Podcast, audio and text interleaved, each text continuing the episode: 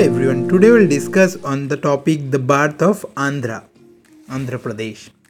Tracing the evolution of the world word Andhra, one would discover its earliest mention in the records of the Mauryan Empire as a tribal group.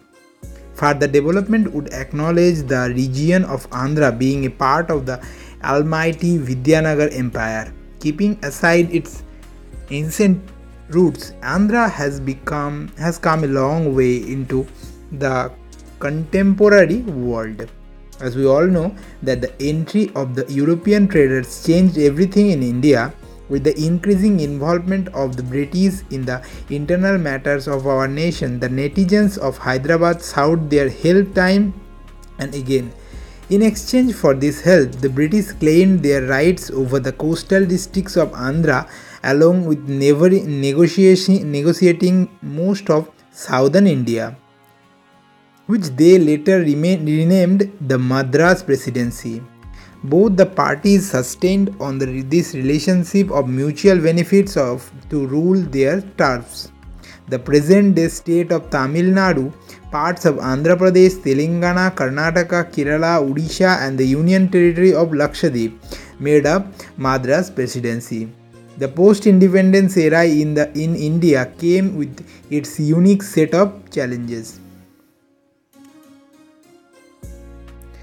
From urging the princely states to become a part part of the Union of India is to satisfying the need of our diverse culture India came a long way. The process of nation building proved to be a mammoth task it itself in itself which demanded a lot of time and negotiations. Unifying the scattered lands and diverse people of India gave birth to the map of 1947. It marked the wholesome formation of India.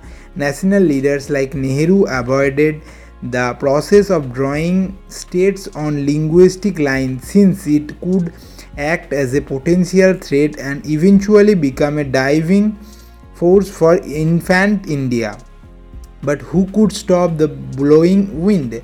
The strong, strong gust of wind that knocked the notion of cohesive India came from the Andhra, Andhras in 1950. There was bargaining pressure from the Andhras for separate statehood in the upcoming years which manifested into the Vishalandhra movement. When their protests were met with a cold response from the government of India, their efforts spiked. Potti Sriramulu, a local leader, started an indefinite strike in 1952. After fasting for a solid 56 days, Seramullu succumbed to death on 15 December 1952. The news of his death added fuel to the flame. People took to the streets protesting restless for a change. The Vishalandhra movement demand for Andhra was now at its peak. Jawaharlal Nehru, the then Prime Minister, sanctioned the formation of the separate state for the Telugu speaking people on 19 December 1952.